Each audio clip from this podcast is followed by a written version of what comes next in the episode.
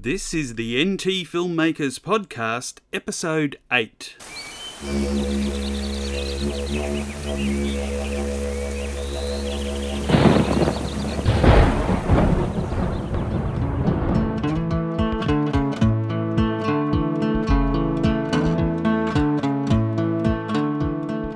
This is the NT Filmmakers Podcast, where we talk to filmmakers and creatives from the Northern Territory of Australia about their projects, their experiences, and their challenges.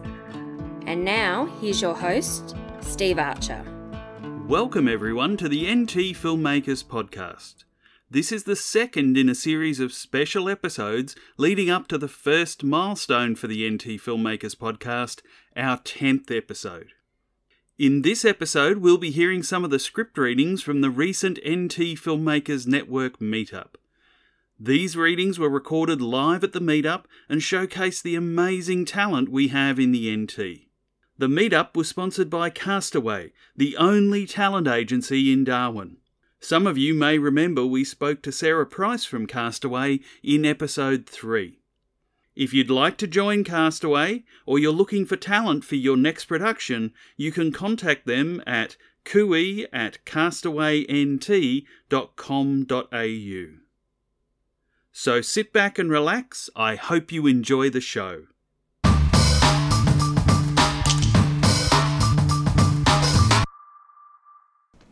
Okay, Love in the Age of Extinction by Nick Sun. Exterior car day. Long shot of a car driving through barren wasteland, somewhere between Alice Springs and Darwin. Aggressive, abrasive thrash punk music can be heard emanating from the car. The camera pans to reveal the empty, desolate landscape that surrounds. There is no one and nothing else around.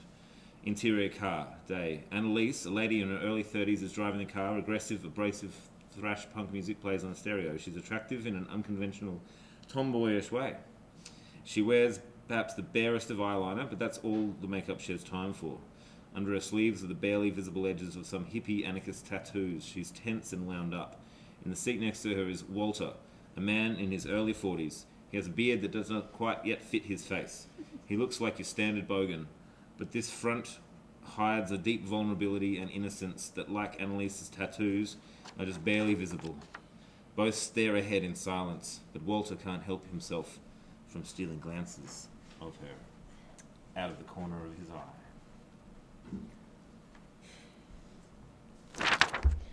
Why do you keep looking at me like that? I'm not looking at you. Yes, you are. You think I can't see you looking at me out of the corner of your eye all the time? Nah, I was just um watching the way you were driving. Well, stop it. It's fucking creepy. A few moments of silence. I guess I just think you're pretty. That's all. Shit. I can't believe this. You're not going to try anything, are you? What do you mean? The fucking world's ended. Society's collapsed, and you're trying to crack onto me? Jesus Christ. Men. Oh, I can't help it. Sorry for thinking you're pretty. Listen, Romeo. This is just an arrangement, okay? Me, you, it's not gonna happen. That's not part of the deal. The deal is you help me.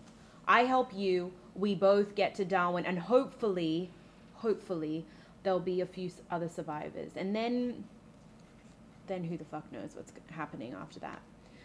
But there'll be more options.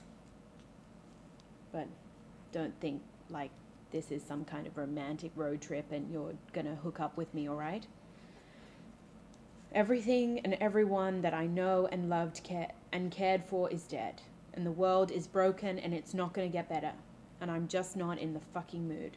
Annalise tears tears up but doesn't let herself cry, catching herself just as the last moment and wiping her eye with her sleeve.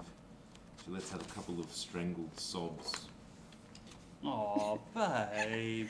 Don't call me fucking babe! Exterior car day. Walter and Annalise are checking out an abandoned car on the highway. Annalise has a gas can and a siphon in her hand. Walter has a bag. They check the car's contents. There are some skeletons in the car, but they pay them no mind. Walter finds a box of groceries in the trunk. Score! Look at all this beef jerky. He opens a pack and crams a handful into his mouth piggishly. You want some?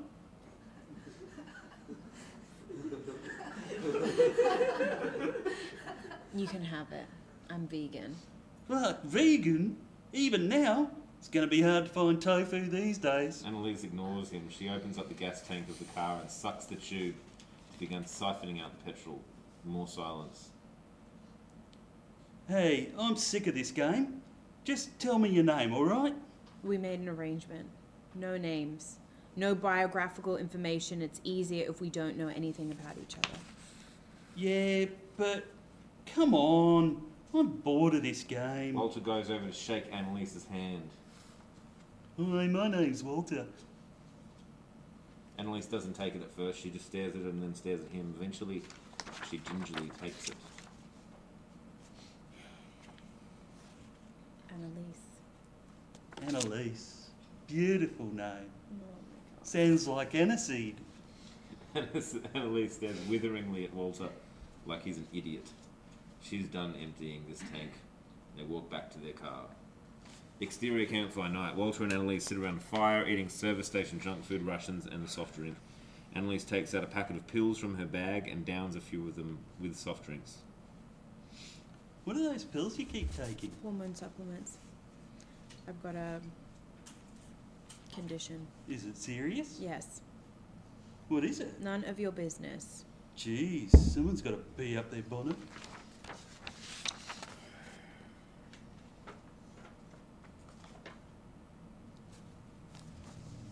So, what did you do before the collapse? I don't want to talk about it. I thought we could talk about this stuff now. All right, I'll go first. I was in the mining industry. I used to drive those big, those big fucking trucks into the mines and load them up full of ore and drive them back out again. Shit job. I hated it. Jesus Christ. What? You're part of the problem. You're part of why everything went down the way it did. You can't say that. It wasn't my fault. I was just doing my job. It was good pay. If I didn't do it, someone else would have. That's what the Nazis said. Who did you vote for? The liberals, of course. Of course you did. Jesus Christ. I fucking a fucking liberal voter. What? They said they could help the economy.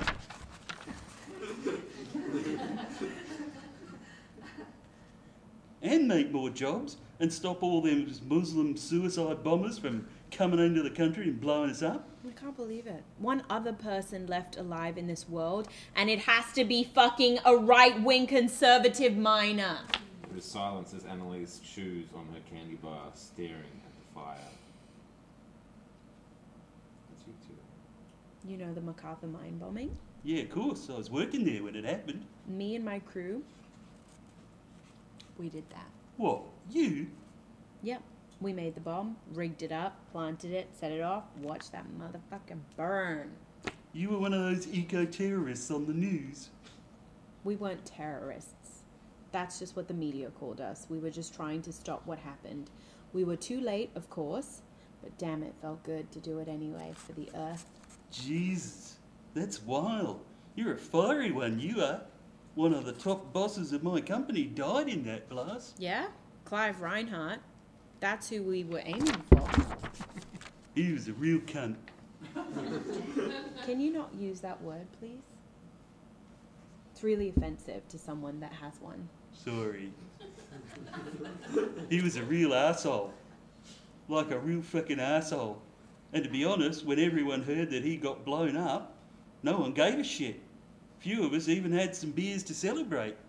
Well, I guess that makes you good guys. Silence as they both watch the flame. And mm, seriously though, sorry for cracking on to you the other day. I guess, you know, us being the last two people left and all, makes you kind of want to just. What? Well, look, I thought about it some more and I realised, you know, even if we are the last two people left, we can't get it on just to continue the species. Because, like, even if I did get you pregnant, I'm not saying I'm going to try.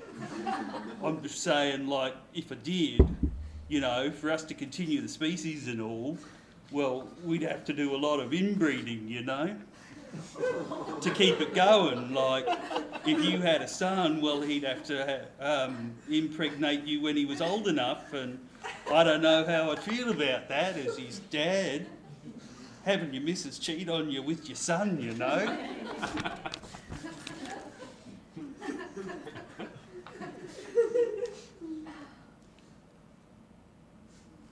It's a bit weird.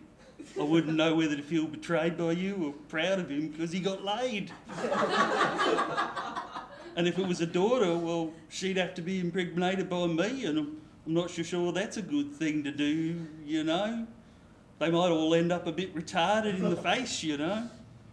It's all a bit weird. I don't think I could do it, even if it meant us humans went extinct. Jesus, is that what's been going on in your head the whole time? Thinking about whether or not if you got me pregnant, if you had if you had it in your in you to fuck your own daughter? Well, I wouldn't put it that way. I was just saying. If these are the genes that are left, I'm glad we're going extinct. Interior car day.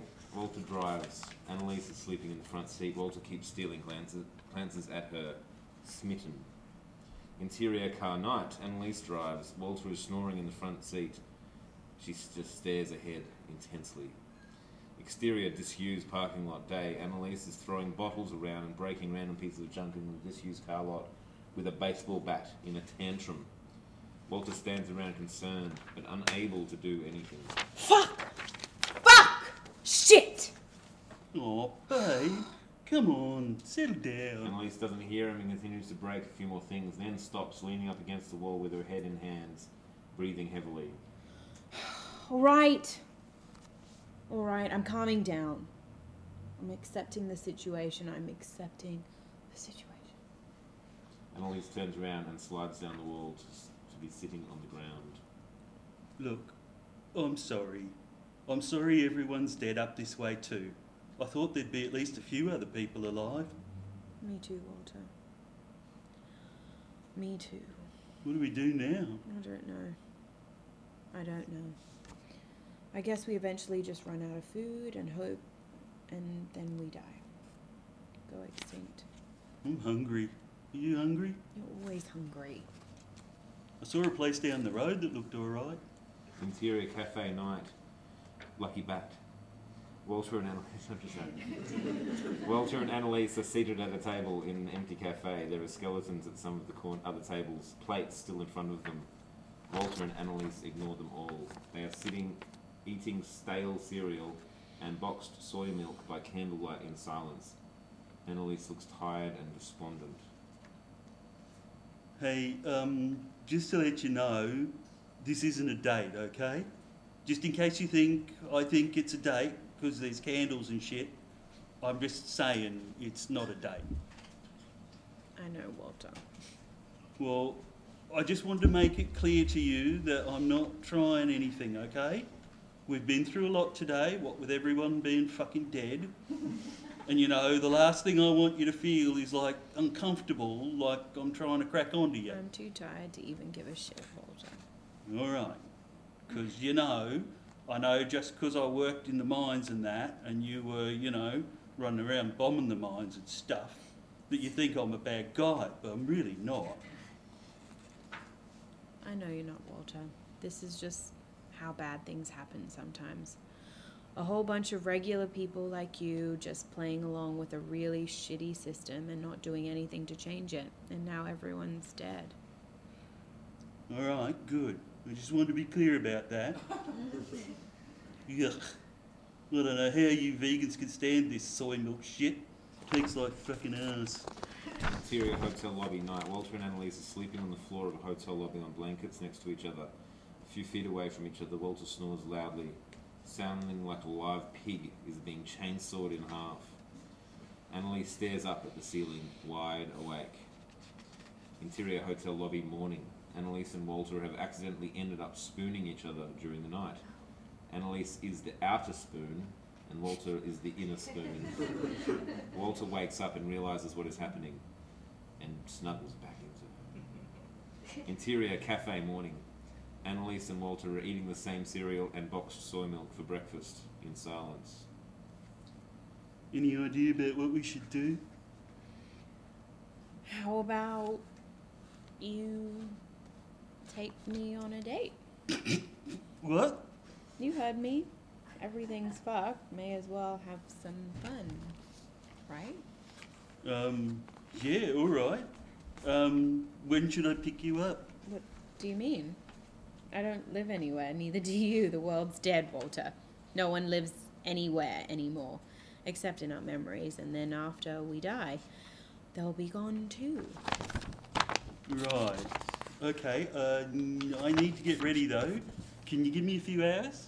I can give you all the time in the world, Walter. My schedule's pretty open these days. Walter's preparation, various shots of Walter preparing for the date. Walter is in men's clothing shop, stealing clothes, trying them on. Walter is in a jewellery store.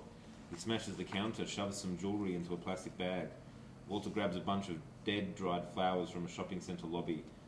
Walter smashes open a liquor store cabinet to grab a bottle of scotch. Interior hotel lobby evening. Walter, looking as it, as cleaned up as he can, dressed in some nice but badly coloured coordinated men's clothes, knocks on the door of the hotel lobby where he last left Annalise. He is holding a bouquet of dead dried flowers from scene 12, and you can see he is quite nervous. Who is it? It's Walter.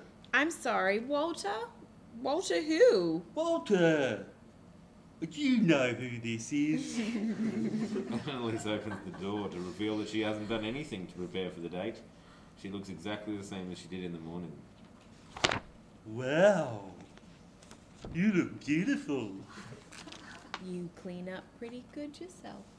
Here, these are for you. Walter hands Annalise a plastic bag full of expensive jewellery. You sure know how to treat a lady. Annalise puts on a very expensive and ornate jewel necklace over her messy, scummy clothes. Where are you taking me tonight?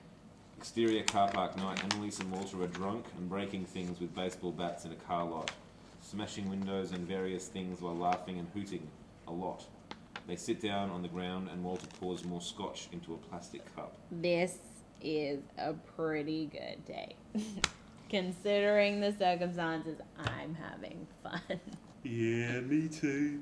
I thought about it for a while and figured you like smashing stuff and blowing stuff up. So why not um, just do that for a date? You know me too well. You know, Walter, aside from the mining and the right wing politics, you're not so bad. Thanks. There is silence for a moment. Hey, listen, I just need to tell you something. What? I've never, um, I've never been with a girl before. What? You heard me. You've never been with anyone before. Oh. You're a virgin? Mm, yeah. never even been kissed. I'm shy, you know. Late bloomer. Well, don't worry, I'm a lesbian. What? Well, technically, I'm bi sometimes, but I'm mostly lesbian. Also, trans. What? I was born male. Aaron was my name back when I was a boy. Always felt like I was in the wrong body, so I transitioned in my early 20s. Then joined Forest Defense Alliance and started blowing things up, and now the world's over and I'm on a date with a bogan miner. Virgin. Life doesn't get much weirder than this. Walter is dumbfounded. Do you still want to go out with me, or should you just take me home now? Um. Annalise grabs him and kisses him passionately, pushing him to the ground. Walter, stunned, wrestles at first, but then begrudgingly submits and lays down. Fade out. Interior car day. Annalise is driving the car. Walter is sitting on the front seat, still a bit shaken. His hair is tousled. He wears the same clothes he was wearing for the date. At least you don't have to worry about having to impregnate your daughter now. Where are we going? The coast. I haven't been swimming at the beach for a long time, have you? Walter stares out the window. dazed. No, babe. Exterior road day, sh- long shot of the car driving fast through the desolate landscape. The same aggressive, abrasive thrash punk music that was in the beginning plays as the camera pa- pans around to watch the car as it disappears into the heat waves on the horizon. The end.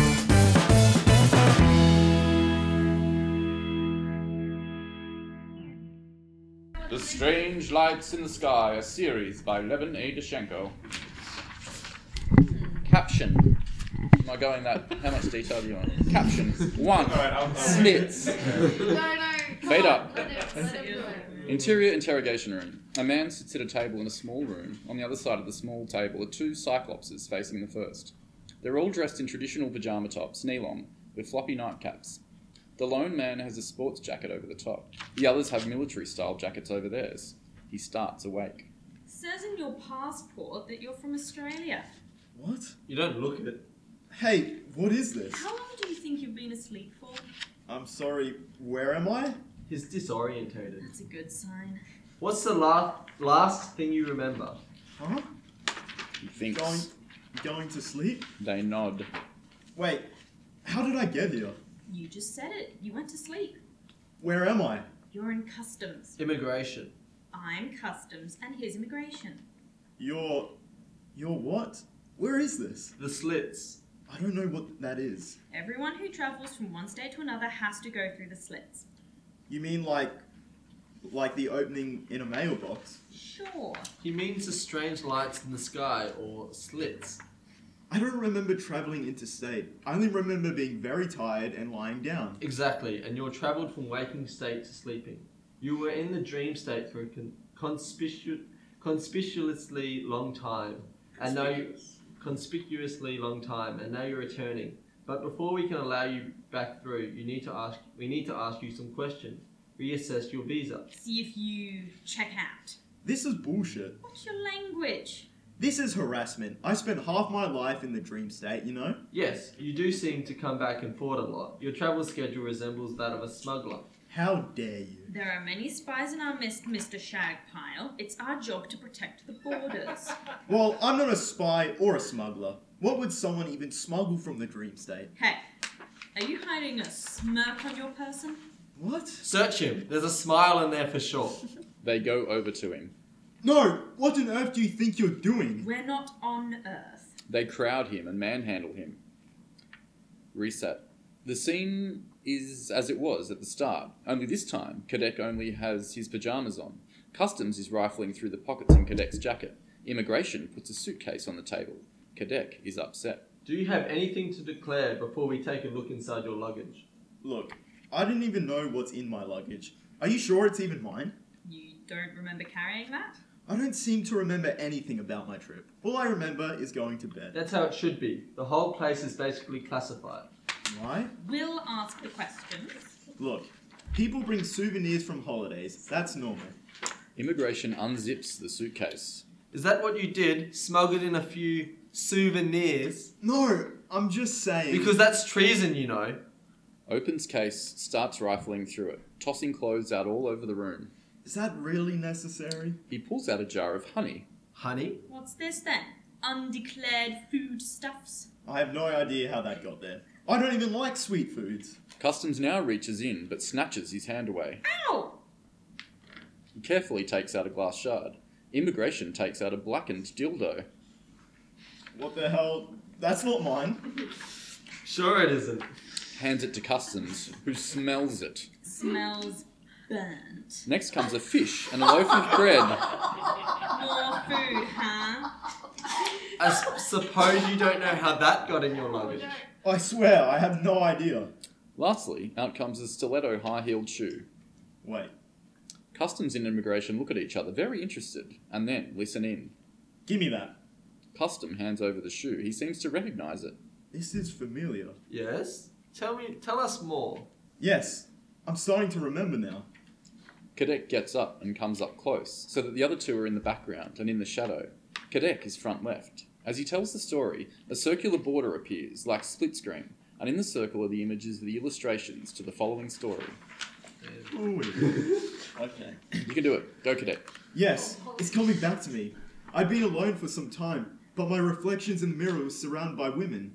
There was no room for me in there, so I stopped looking in the mirror. Realizing that I was lonely, I covered my penis in honey so as, so as to attract women. The first. This is the old Coleman picture.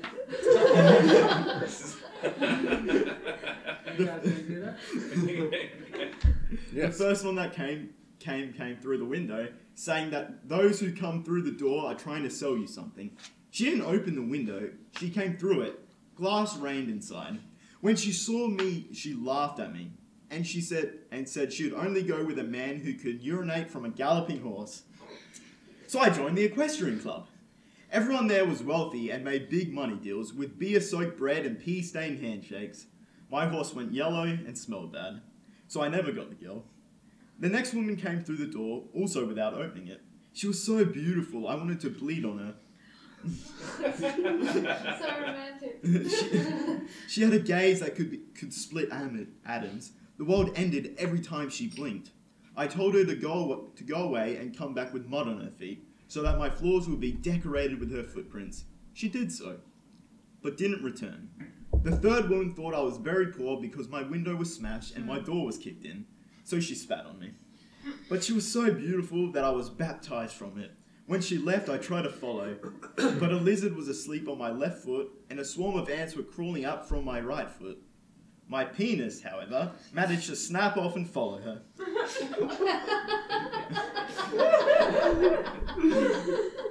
oh I grew a new one waiting. Nevertheless, did I could be a little bit more dramatic. There's no direction. I grew a new one waiting. Nevertheless, I did not see her or it again.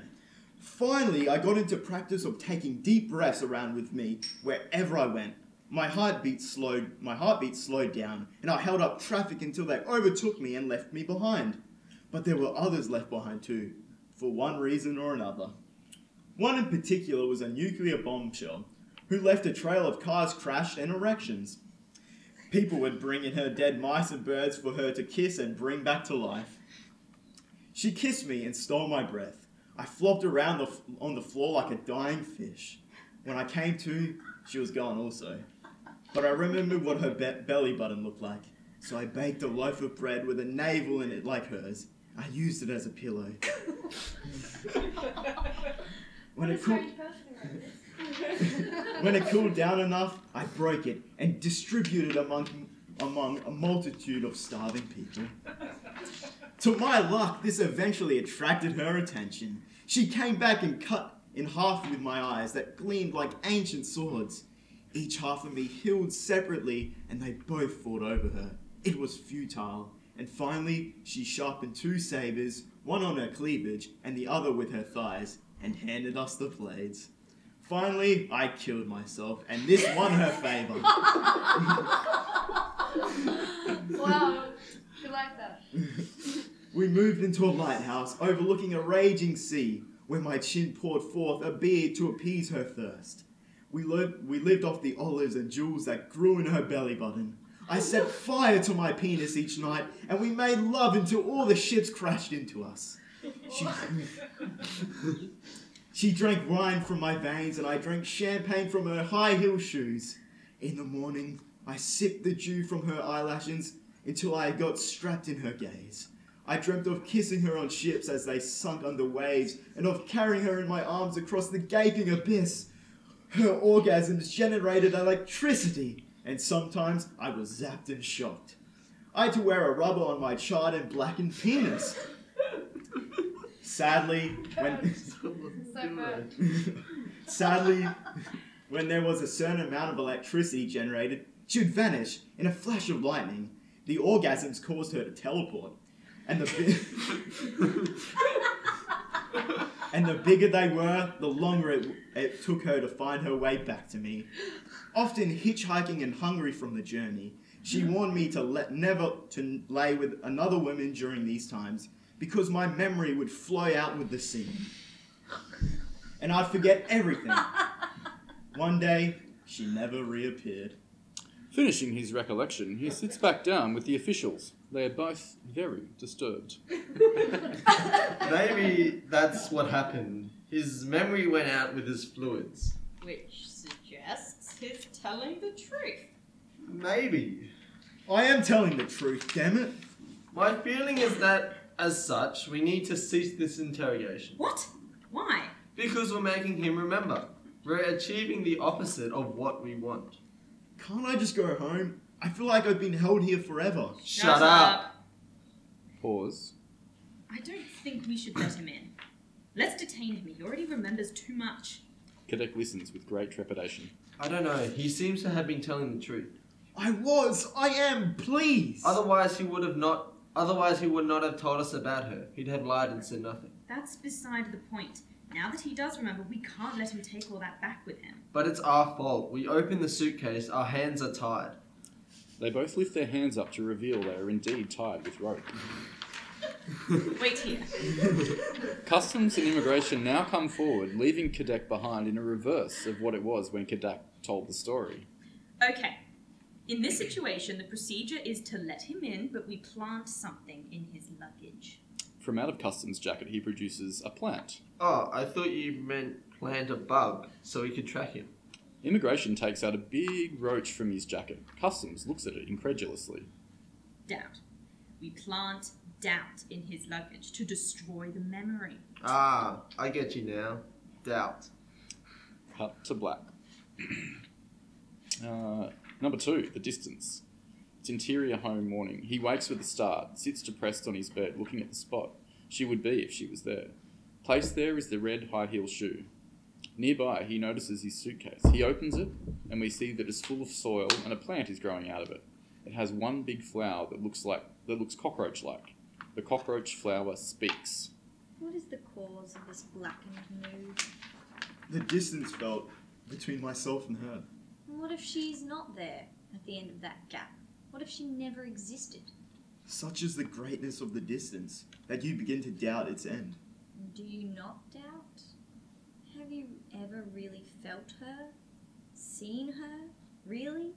I felt the distance between. If not her, then what is it there so far away? Nothing, perhaps. There is no distance between myself and nothing. If there is no holiness, then there is no distance. But the distance I can prove. The distance is tangible. It is John in the wilderness to me.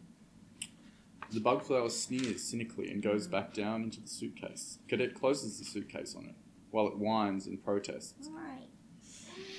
He gets he gets up, puts sports jacket and shoes on over his pajamas, grabs briefcase, goes out as if to work. Fade to black. Eight hours later, reads the caption. He enters again looking tired. He puts his suitcase down, undresses back to just pajamas, and sits at a dining table. Kadek lifts the lid on his plate. On it is food scraps, as if the meals he has just finished. He does the same with an all but empty wine bottle and glass, and now he leans back, rubs his belly, and picks his teeth. Fine meal. I'm as full as a refugee camp. well, I suppose it's bedtime. Kadek gets in bed, opens a book and puts it on his chest, and falls asleep. Cut to black. The th- uh, number three, the test. It's interior interrogation room night. Same scene as the first episode, same players. Well, well. Hello again, Mr. Shagpile. This is getting to be a nightly thing. We should give you a job here. That or put you away forever. Look, I'm just going abroad for a short break. I haven't done anything. You haven't had a chance yet. Let's see how it is on your way back. This is harassment. I'm going to file a complaint. Just relax. We won't keep you long. Not in this direction, anyway. The new procedure is to give you a test. If you pass the test, we'll let you through. Customs puts a smartphone on the table, turns it on. The image is of his bedroom at home. What's this? This is the world. That's your room back in the waking state. Kadek peers at the screen with great interest. Yes, only just left there. Very good. And now you know how t- we told you that the dream state is classified. What goes on there stays there. Kadek does not reply because he's watching the screen so keenly.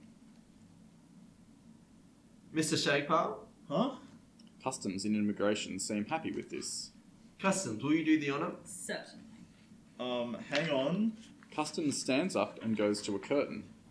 Well, classified or no, we are going to reveal the whole place to you right now. Completely. Customs will open the curtain, and you can look in from here. What? I'll be with you in a second. I just want to see how things are going back there. Immigration nods to Customs, who parts the curtains. Kadek sees nothing, because he does not take his gaze away from the screen for an instant. Audience does not see either, but there is a glowing light. Customs and Immigration are very happy about this. Customs closes the curtain and returns. Immigration takes the phone. Hey, Now he is aware. what happened? Don't worry, Mr. Shakepile. You've passed the test. I did. We're going to let you through. Oh, thanks. Um, but listen, I don't suppose I could see that phone just once, once more, could I? I just want to check something out, something back home. Fear not, Mr. Shakepile. We are going to give you the world to take with you. he gives Kadek the phone. You can take you can take and take it and use it to see home whenever you like. Oh, this is great. This is very good of you. It's our pleasure. You are now free to go. And with plenty of time to catch your flight. Thanks. Upstairs. Kadek stands up and slowly leaves, staring at the phone the whole time. See? We're becoming very efficient, aren't we, Customs? Yes, immigrations, we sure are. I don't mind saying. Cut. Um, four, empty suitcase. Fade up, interior home day. He wakes with a start, sits depressed on his bed, looking at the spot she would be if she were there. Instead of a woman, there are some tinted broken glass shards. This time, his foot is bandaged. He notices this with surprise. He takes up a phone. Mushy, mushy. Yes, it's me. I won't be at work for a while. I seem to have cut my foot on Broken Dream. Okay, bye. He hangs up. The plant pops up from the suitcase again. You should go to work.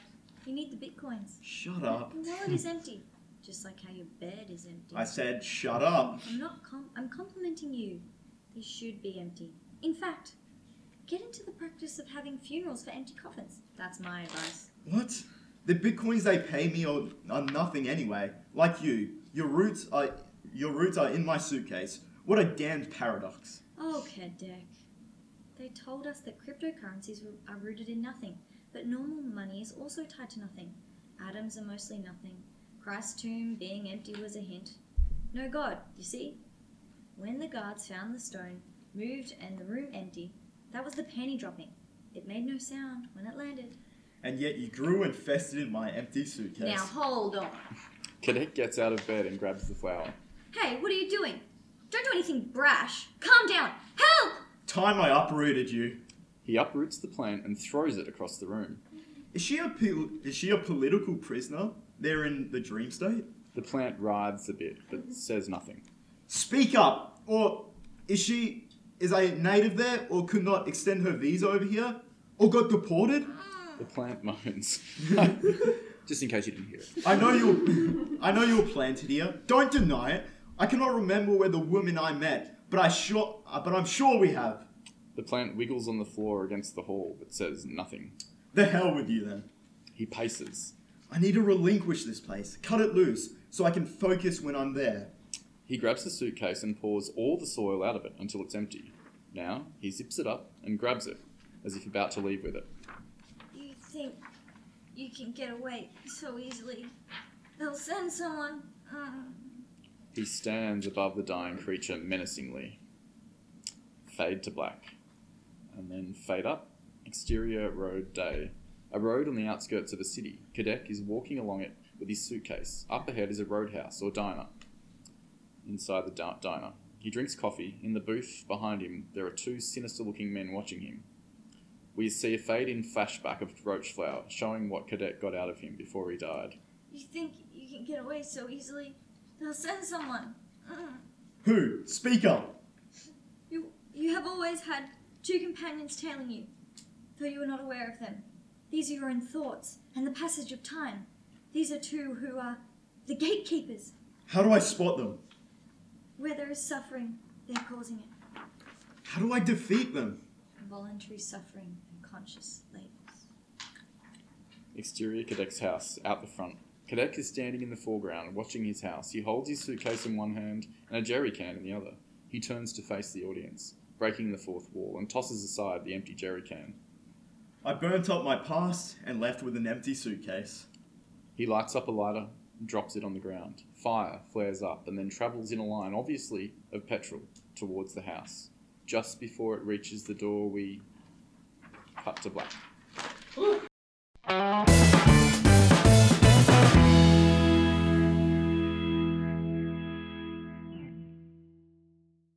Terra Nullius by Timothy Parish and Philip Tarl Denson. Exterior, bush, night. Eucalyptus burnt and smoke fills the air. An elder takes a stick from the fire and uses it to burn a series of marks into his chest. He grimaces in pain. Interior, cell, dawn. Light streams through the bars of an empty concrete cell. In the center, an Aboriginal man sits on the ground cross legged. A series of scars across his chest denote initiations, initiation as a lawman. He watches closely as a spider draws a web between the bars of the cell. Oh shit! Okay, well, why don't you play the uh, the, The guard? The guard. Yeah. Cerulean alien. man. Sorry. Yep, that's right. Nothing. You're nothing, hear me? The voice comes from the guard, an overweight, middle aged man peering through a small slit in the cell door. You're gonna hang for what you did. The lawman ignores the threats. His gaze moves beyond the spider to a red cockatoo circling above in the sky. Goddamn animal. The guard tires and goes back to his duty. The lawman continues to watch as dust floats into his cell. He closes his eyes and drinks in the sun. The sound of a door opening outside the cell. Footsteps. Reckon he must be deaf or dumb. Doesn't respond to anything we say. Oh, I'd be surprised if he did. From what I understand, he doesn't speak a word of English. Right. Well, you gonna let me in? He might be dangerous. Okay, the, the Lord will protect me. If you say so, Father. The guard opens the door and in steps Father John, a priest, a slim, driven man with compassionate eyes. He sits across from the lawman, who stares ahead out of the window. Aye. The lawman breaks out of his trance, hearing his language being spoken. The following is in Yolngu? Yolngu-Mata. You speak Yolngu-Mata? Mm, Just a little. I lived in Elcho Island for two years. Are you the boss man? No, no, no. I'm the priest. I've come here to tell you about Jesus, the Son of God. Is he the boss man? He's the Lord, our Savior. I want to speak to Jesus then. If you open your heart, He'll speak to you. The priest reveals his Bible. This is the Holy Bible. It teaches us the path to peace and salvation. Peace? This is why I'm here. There is too much fighting. It has to stop. Within this book, within this book's covers lies the entire moral universe of our. There is a knock on the door of the cell. The window opens. Another visitor. The door opens and a lawyer enters. He addresses the priest. Good afternoon. My name is William Golding. I'm here to speak with the inmate. Mr. Golding, of course. I'm Father Johnson. Ah, yes, the missionary. They told me you might be able to translate. I'm happy to help. Excellent. Now, The lawyer pulls out another book. The lawman watches as he flips through its pages, then looks over the priest's book, sizing the two up. The lawyer sees the scars on the lawman's chest and pauses. ah, here. Can you let him know that the trial date has been set for next month on Friday, the 15th of February? He says a day's been chosen for you to see the judge. What is a judge? Oh, he's a big lawman who'll decide about the fighting. Can he help us stop the fighting? Maybe. I, I think so, but, but you'll have to wait one more month until he's ready. No. I cannot stay in this place any longer. My family waits me. The priest turns to the lawyer. He wants to go home. Don't we all? There's not a day I don't wish I was back in England with the rest of the civilized world. There is a knock on the cell walls. Visiting times are over. You need to look the, lock the prison down before the curfew. The lawyer turns and leaves, not once looking at the lawman. The priest takes his hand. I enjoyed meeting you, son. I'll return soon. The door closes. The lawman is left alone again. He stares out the window. The sun is setting. The red cockatoo continues to float outside. Exterior, bush, day. Cockatoo circles above. The lawman stands staring at it. He calls to it, making the sound of the bird perfectly. He hears someone approaching and hides behind a tree. He sees it is a young woman carrying a child. The lawman jumps from the tree and surprises her. She is surprised but happy to see him. He takes the child in his arms and holds him high in the air. Can you help me? Interior cell, day. The lawman turns to see the priest sitting in the cell. The following is spoken in Yolngu. What is it? I want to translate the Bible into your language. Why? My mission is to share the Lord's word. For only those that have accepted God into their heart are able to find their place in heaven. Who is this God? God is the, the creator of earth. All of this is God's kingdom. We're all his children. The lawman looks at the Bible in his hand, sizing him up. If you can teach me how to read your Bible, then I will help you. Would truly be my pleasure. The priest sits down and opens the book. In the beginning, there was darkness. And then God said, Let there be light. Montage, images of them reading. The lawman learning the Bible. We see the pages turn from Genesis to Exodus. Clouds move across the sky, the sun sets, the moon changes. The lawman holds up the Bible and mouths the words New Testament. The priest reads to him. And he said, Do unto others as you would have done unto you. Jesus Christ is a good man? Bit poker. He was more than just a man, he was the Son of God. God in heaven? Yeah. He came here to teach us the Lord's way. The door clanks open. Visitor. The lawyer enters the cell. Ah, Father John, here again, I see. The lawyer stops and looks at the situation. The priest sits reading to the lawman. Beside them is a pile of pages with ink and a quill. Do you think he understands a word of it? Why don't you ask him? Would you please inform my client that his trial will begin next week? I've reviewed the case and I advise him to plead guilty. He says you should say you're guilty in the trial. I broke no law. He says he's innocent. I'm afraid that the police officers present a. Uh, I am afraid the police officers present have a very different story. I am lawman. I keep the law in my country. The lawyer turns to Lawman for the first time. Sir, you have no country. You have been charged with murder of a police officer in Australia, and we obey the Commonwealth law. You call this Australia now? Indeed, Terra Australis. The land we stand upon was colonised by the British Empire 150 years ago. You will abide by our laws or face the consequences. The lawyer turns to leave. The priest stops him. Not to be rude, son, but this man is your client, correct? Have you heard his version of events? The lawyer stares at the priest, then turns to the lawman. Tell me then what happened that day. Flashback. Exterior beach, day. The lawman is poised with his spear. He watches the ripples for movement.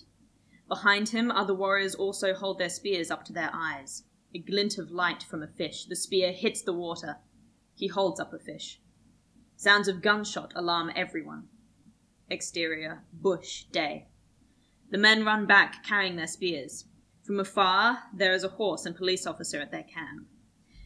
The lawman sees that the women have been chained to a tree. A white man sits and smokes, waiting. The men talk amongst themselves. The man holds one of the women by the throat. Lawman throws a spear. It kills the police officer. Everything turns to red, fading into the walls of the prison. Interior prison cell, day. I never seen the white man before that time. But we heard about the killings, that's all. The lawyer stops writing in his book. He looks up, horrified. So he confesses. The defendant, his wife. Tell him if he pleads innocent and found guilty, he'll be executed. But if he takes the guilty plea, the judge may take mercy on him with a life sentence. This is not life. I would rather die. Well, you may just get your wish. The lawyer bangs on the cell door. Guard! Wait, wait, wait. The priest follows him out of the cell, and the two of them stand in the corridor. What chance has he got? Constable Jameson with a native woman. I know his family personally, and I don't believe it for one second. But you're his lawyer. A good man is dead. At least leave him his honour. The cell door unlocks, and the lawyer leaves. The priest returns to his seat. What is this thing, British Empire? Ah, They say the sun never sets on British empires because it rules most of the world. Jesus, him was killed by Empire? Oh, no, that was the Roman Empire. So how come you work for Empire? The British Empire is Christian. How? We follow the teachings of the Bible. But Jesus teach peace, no? No, this is true. There is no peace in Australia. Where is Jesus? The priest says nothing, feels the cross around his neck. He closes his Bible. Interior cell, night. Lawman sits in the cell alone. Outside, he can hear a fire, singing. He looks through the walls of the cell to a campfire. It is surrounded by elders. The lawman looks down at his hands. He is carrying a spear with blood on it. The elder points at the lawman and he gives it to him. The lawman nods. Exterior prison, day. Sun rises over the prison. Interior lawyer's office. The lawyer puts on his official wig and gown. He dusts himself with powder. He is preparing himself for court. He exits the room. We hear the sound of a crowd and a gavel. Water! Interior prison, dawn. The Australian flag is hoisted up a flagpole. Interior cell, day. The priest and the lawman sit together. The door of the cell swings open and the lawyer enters. The trial is over. The prisoner has been found guilty. He hasn't even testified yet. How can he testify? He can't even speak English. How can you let this happen? He killed that officer. You heard him. He was acting in self defense. He's lying. That's not up to you to decide. It's already done. Lawman stands up. Lawyer steps back, fear flashing across his face. Can I ask a question? The lawyer is shocked that the lawman can now speak English. You tell me you know law, but you have no clan. You have no skin name. You never been initiation. You never been, you never even seen country. There is no law in this land I can see beside the one we brought here. So, I'm just an animal to you. You were considered a part of the flora and fauna, it is true. And why you think this law so much better than mine? King and country, science, God, the rule of law, civilization. That is the difference between you and I. Unlike your primitive culture, we live in a democracy and we have rights. For example, we can vote our leaders in. When can I vote? You cannot vote because you are not citizens. So my question for you, Mr. Lewa? Lawyer? Lawyer. Lawyer? Mr. Lawyer, man, is if I'm not citizen of Australia, why must I ob- ob- why must I obey your law? The lawyer does not know how to answer this question. None of this matters. The judge has made his decision, and tomorrow God will judge you. He leaves. The priest and the lawman are left. What is this punishment? The priest is shocked. All my life, I believed in I could live as a good Christian and also obey the laws of my country. It isn't your fault. The Romans force use force, but you understand. Good boy, my friend. The priest leaves. They're gonna hang you in the morning, you bastard. He throws a rope under the door. Why don't you just get it over with? The lawman looks down at the rope. Cut to interior priest's room, morning. A bell rings. Dawn light shines through the window. The priest washes his face and stares in the mirror. He covers himself with his robes, picks up his rosary beads and Bible, and says a quiet prayer. Exterior. Ah. We follow him behind as the priest walks slowly towards the prison house. He enters the building where the jailer is waiting. Good morning, Father. We've come to perform last rites for the prisoner. Be my guest. The jailer takes the keys and opens the door. The priest enters the cell. Interior cell, morning. The priest enters, his head hung low. He looks up, his face marked with sadness. From behind, the jailer looks shocked. Bloody hell. A small smile crosses his face. The jailer runs out. The cell is empty. The rope hangs from the window. It is tied in such a way to bend the bars just enough to allow a slim man to slip through. Through the bars, a red cockatoo flies over the harbour. The end.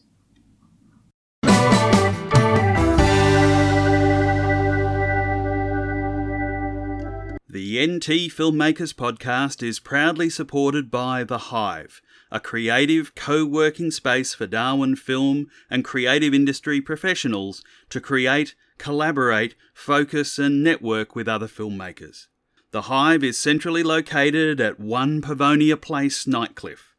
For bookings and more information, email screenhub at undergrowthproductions.com.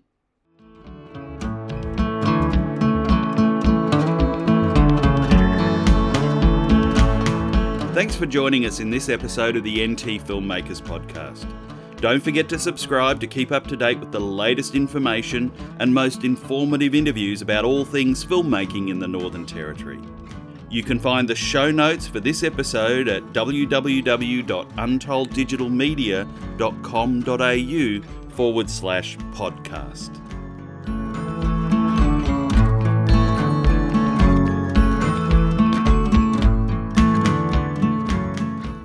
This has been an Untold Digital Media production, copyright 2019.